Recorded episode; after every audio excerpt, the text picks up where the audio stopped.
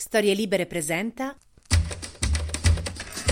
7 novembre 2023, io sono Alessandro Luna e queste sono le notizie del giorno.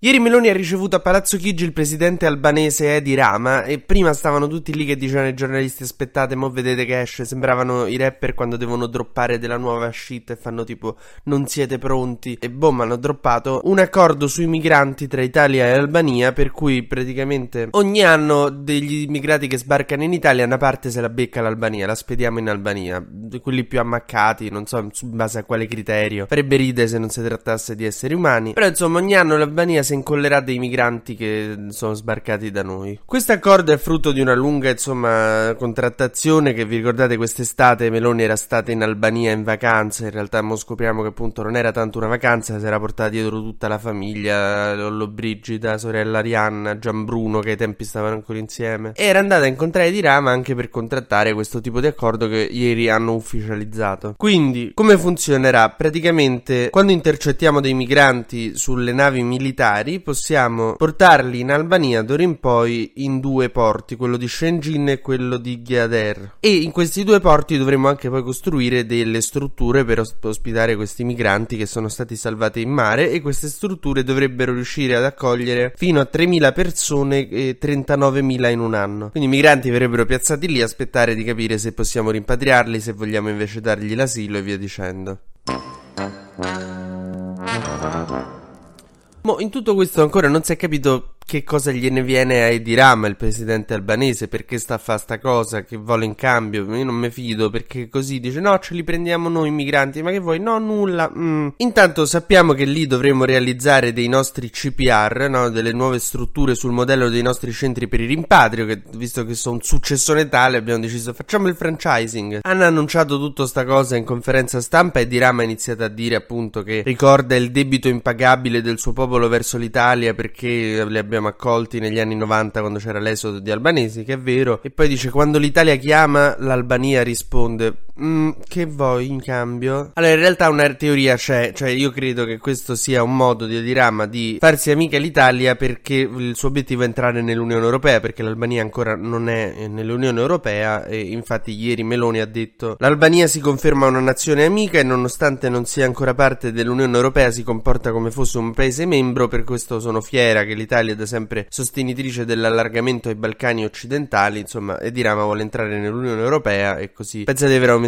le probabilità che questo succeda, nonostante non è che in Unione Europea stiano sparando i mortaretti e festeggiando questo accordo, anche perché pare che stiamo creando dei nuovi lager, ma in Albania, che non so quanto sia meglio. L'Unione Europea, eh, in merito a questo patto, ha chiesto un pieno rispetto del diritto comunitario internazionale. Praticamente Meloni e Dirama sono come tuo figlio e il ragazzo poco raccomandabile che ha iniziato a frequentare, te gli dici sì, ma per carità, uscite, andatevi a divertire, però no droghe, no reati, per favore. Che è preoccupata che insomma questa roba diventi una roba di violazione di diritti umani, anche l'opposizione è molto scettica su questo patto. Il PD dice che il governo incapace di governare l'immigrazione li spedisce in Albania, che in effetti è abbastanza vero. Fredo Ianni ha detto ci mancava soltanto la delocalizzazione in Albania dei naufraghi salvati e Riccardo Maggio ha detto si crea una Guantanamo italiana. E diremmo però non è convinto che questo sia segno di un razzismo da parte del governo, no? di voler sbolognare via gli immigrati. Anzi, ha detto: Quest'estate Meloni è venuta da me in vacanza in Albania. C'era il suo ragazzo che è di colore, quindi come può essere razzista? Poi gli hanno spiegato che era Gian Bruno che aveva esagerato con le lampade. Nel frattempo a Gaza la situazione non è delle migliori, il Ministero della Sanità di Hamas, che vale quanto vale, insomma è credibile come mio zio che dice che tirato un cazzotto a Bud Spencer negli anni Ottanta, però è l'unico che, insomma, l'unica fonte che abbiamo da questo punto di vista. In realtà, nelle scorse guerre un po' ci aveva azzeccato con i numeri che dava, quindi, insomma, non li prendete come la parola di Cristo, ma, insomma, insomma, secondo il Ministero della Salute di Gaza, scusate per la premessa molto lunga, i morti sono 10.000 dall'inizio della guerra. Joe Biden sta facendo pressione sull'esercito israeliano e su Netanyahu per evitare i morti civili. Pare che tra le proposte avanzate da Biden ci sia quella di raccogliere informazioni sui centri di comando comando di Hamas prima di bombardare, no? Tipo dire, ma proviamo prima a capire dove stanno, non che bombardiamo e poi dice, ah ecco dove erano. Farebbe ride se non si trattasse di vite umane. Ora l'obiettivo dell'esercito israeliano sembra essere quello di uccidere Yahya Sinwar, che è il capo di Hamas, che sta nascosto tra i tunnel e adesso vogliono scovarlo. Per cui stanno lì che se, nei tunnel che girano e rigirano e cercano di beccarlo. E pare che stanno a giocare a Pac-Man più che a fare una guerra.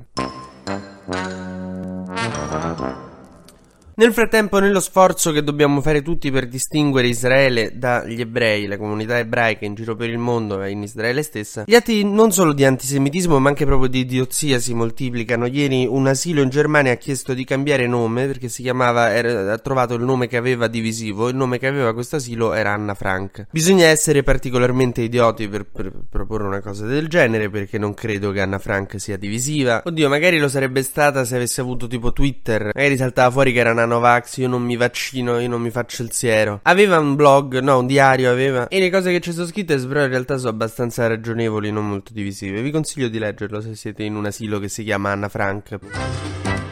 TG Luna torna domani mattina, sempre tra le 12 e le 13, su storielibere.fm.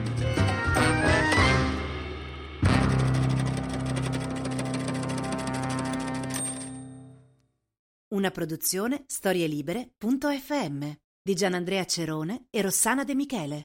Coordinamento editoriale Guido Guenci.